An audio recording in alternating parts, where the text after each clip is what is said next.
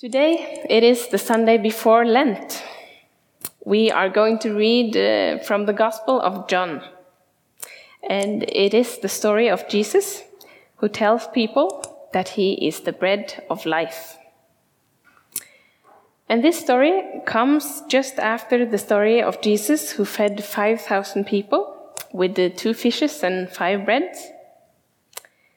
And some of you might see a uh, interesting link to the days we are celebrating now because we are celebrating with all these sweet buns. I don't know if you have seen it or bought it in the coffee shops, but they are selling, we call it fastelavnsboller.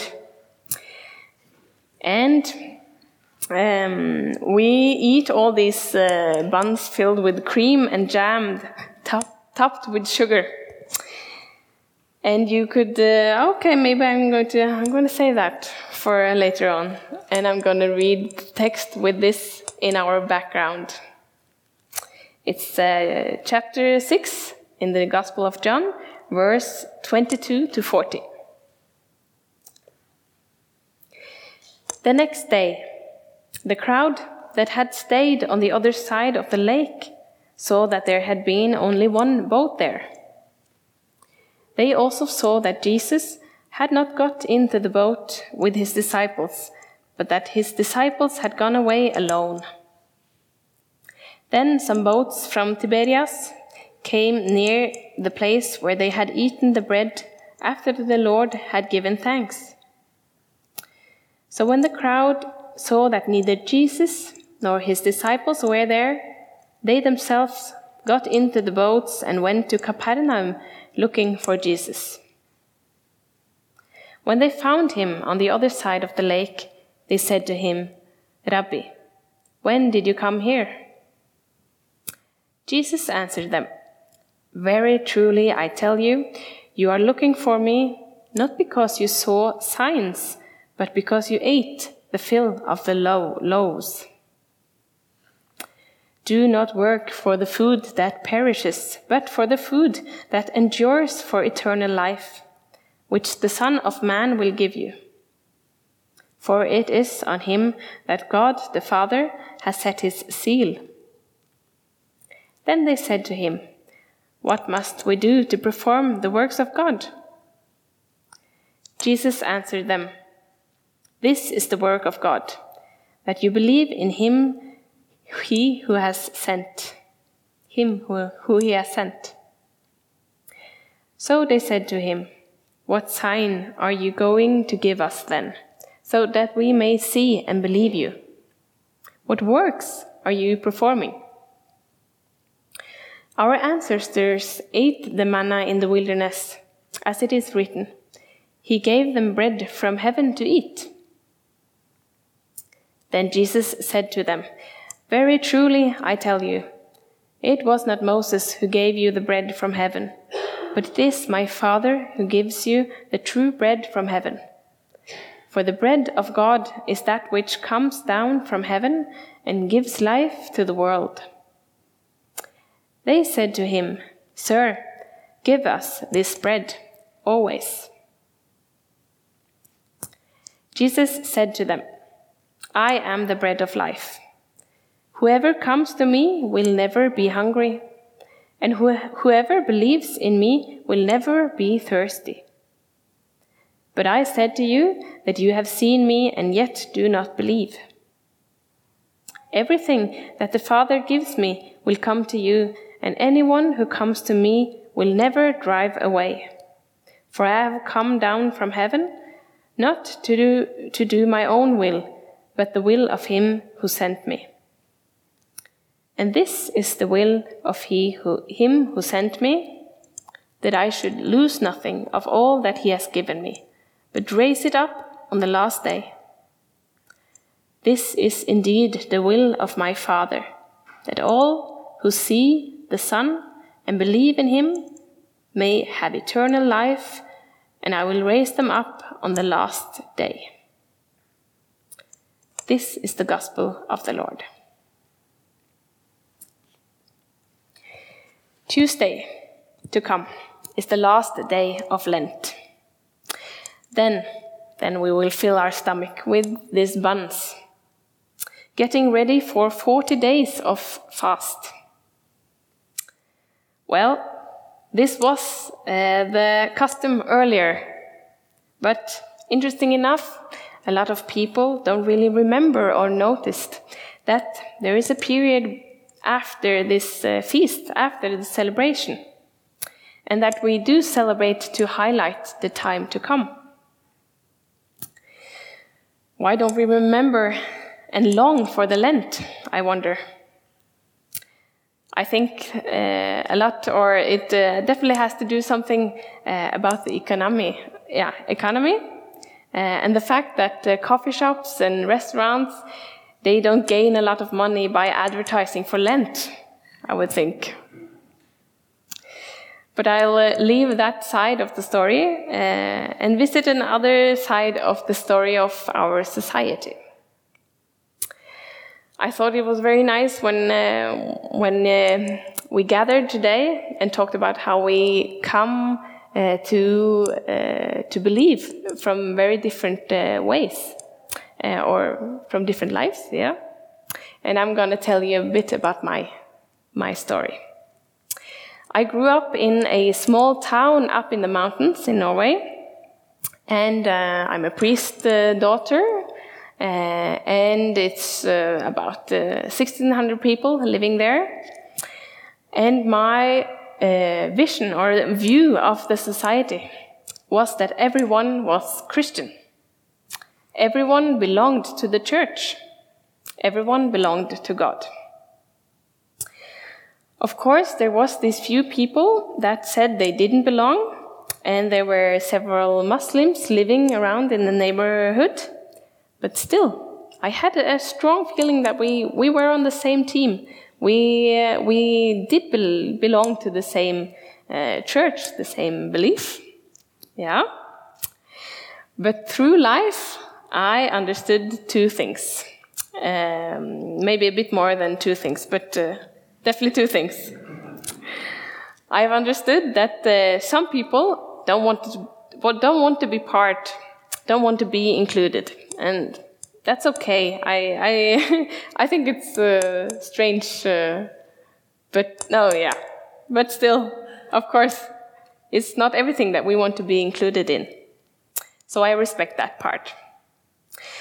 Uh, and then I also started to get a lot of good friends that um, that quite clearly uh, put other people outside the box and said that oh these aren't Christians uh, or these don't belong to the church. They could, for example, hear how people weren't Christians, um, uh, yeah, in what they said, if they uh, swear or if they do stuff like that. And they could question whether or not others uh, felt it hard enough, believed hard enough. So, you have these thoughts on the on one hand, and then you have actions on the others. I think that's a very interesting part. And then uh, my friends could say, ah, I can see that these people, they are not Christians. And I wondered why, but, uh, but it was because they, they drink alcohol and, and swear, yeah, and they, are, and they were part of all these non-Christian uh, uh gangs, for example. And I thought that that was kind of strange because you might know this one guy uh, that we tend to talk a lot about that did something quite similar. He hung out with people that weren't religious in the right way, and he drank wine with them. And I think you can guess who he is. It's Jesus. Well, I don't think it's all that clear who follows Jesus if we look at actions. Some people can say, okay, these aren't Christians because we see that they do this and this. But we can also see that, oh, but the same people are Christians because they have some other values or they have some other um, actions that we also connect to, uh, to the church and to the teachings of Jesus. So I think it's interesting to kind of try to follow this, uh, this way of um, putting people in boxes. And I'm going to, to drag you with me through uh, how I look at Norway, for example.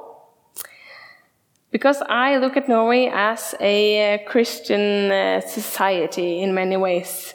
Because we have all these laws and we have uh, a lot of social rules that most people do follow and that are built on the Ten Commandments, for example. And I think, yeah, here we have here we have what I have seen. We don't kill. That's the fifth commandment. We don't steal. That's the seventh commandment. We don't uh, like when others tell lies, and we often get a really bad feeling if we try to tell lies ourselves. That's the eighth commandment. And uh, families are a fundamental institution in the society. That's the fourth and the sixth commandment. And then most stores are closed on Sundays, and people that uh, haven't, uh, that don't have like life uh, um, important uh, jobs, they tend to have the Sunday off.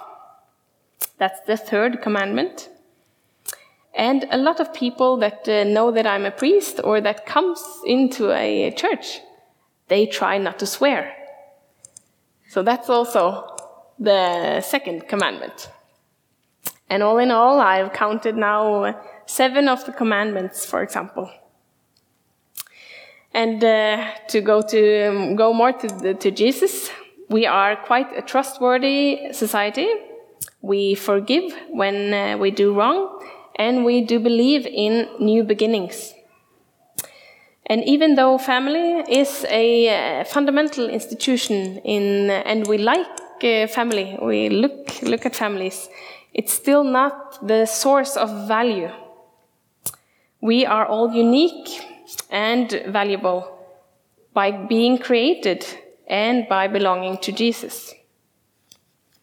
You might remember the story of someone telling Jesus that his mother and brothers are standing outside, but Jesus, he turns the whole thing around and says that these people around me here inside, they are my brothers and sisters and mothers and so he turns our thought of family and value to be connected to him instead.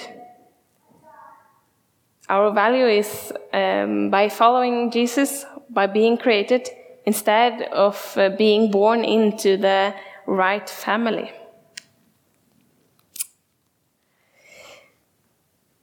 Yes. So there's probably, and there's probably a lot of other examples that we can find for this. Um, most people, what I'm going to say now, most people maneuver according to a set of values, even though we don't recognize where all these values comes from. So I've learned that some people don't want to be included in Christian groups or in what we call Christians. And I've also learned that some people have a much more exclusive thought of who belongs and who are real followers of Jesus. And now you sit here and probably wonder why is she telling all these things? But what does this have to do with the text? Well, Jesus tells us not to work for bread or food that perishes. Work for the food that endures for life. And he accused these people that comes that uh, that they come for more of this bread that they got the other day, and that that's the only reason why they come. And then he tries to take, uh, he tries to wake them up and uh, see and make them see that there is bread, where this bread comes from. He tries to make them see where the bread from heaven, manna, also comes from. And he tries to, um, or he wants to make them notice another bread than this um, bread that we eat every morning. He wants them to notice the bread of life. And I wonder if we, as people of 2023, living in a society founded on values that God and Jesus taught us, are so used to having food on our table that we don't really know how it is to be hungry or how good the bread tastes if we try to live without it for a while. And when I now talk about bread, I mean both the bread that we can eat every morning and the bread, the life, bread of life of Jesus himself. We are entering a time of Lent. And we often hear that people stop uh, eating, for example, or stop using uh, social media so that we can experience life without it, so that we can have time to uh, read the Bible or be in prayer, um, or so that we shift our mindset, for example. So then, here is my controversial question. If we are to recognize life of bread, bread of life, I mean, the bread that endures, should we then try to live without it for a time? Should we try to picture the world without anyone following the Ten Commandments? Should we live as if there is no forgiveness, no trust, no and no value for human being in the simple fact that we are created? That's the question for today. And if we have a very exclusive thought of who are and who aren't Christian, then I also wonder if we should uh, not try to fill with something they don't think they like, they don't think they want but maybe try to change the mindset. Can we try to point out the bread of life that we and most people around us uh, taste and eat and see? Yeah, and see if this isn't so, that we all actually like the bread. Okay, we follow Jesus in many different ways in our society, but we are not always conscious where it comes from. Maybe we need to be a bit hungry to be able to taste it. Maybe we can make ourselves and others aware that a lot of our values that we build our society on comes from the life of Jesus and from the commandments that uh, Moses received, and a lot of other thoughts and stories from the Bible. And can we then maybe have a new and honest talk about whether or not we want these values and this type of society? I think we will recognize that we do. We do like it. Because if we do want these uh, values, and if we are able to see the society without them, it might be easier to turn our focus on Jesus and taste the bread that endures. Together, we can turn toward the light that always shines, even though we often can't see it, because it's just in the background of it all. The Lord bless you and keep you. The Lord make his face shine upon you and be gracious to you. The Lord turn his face toward you and give you peace.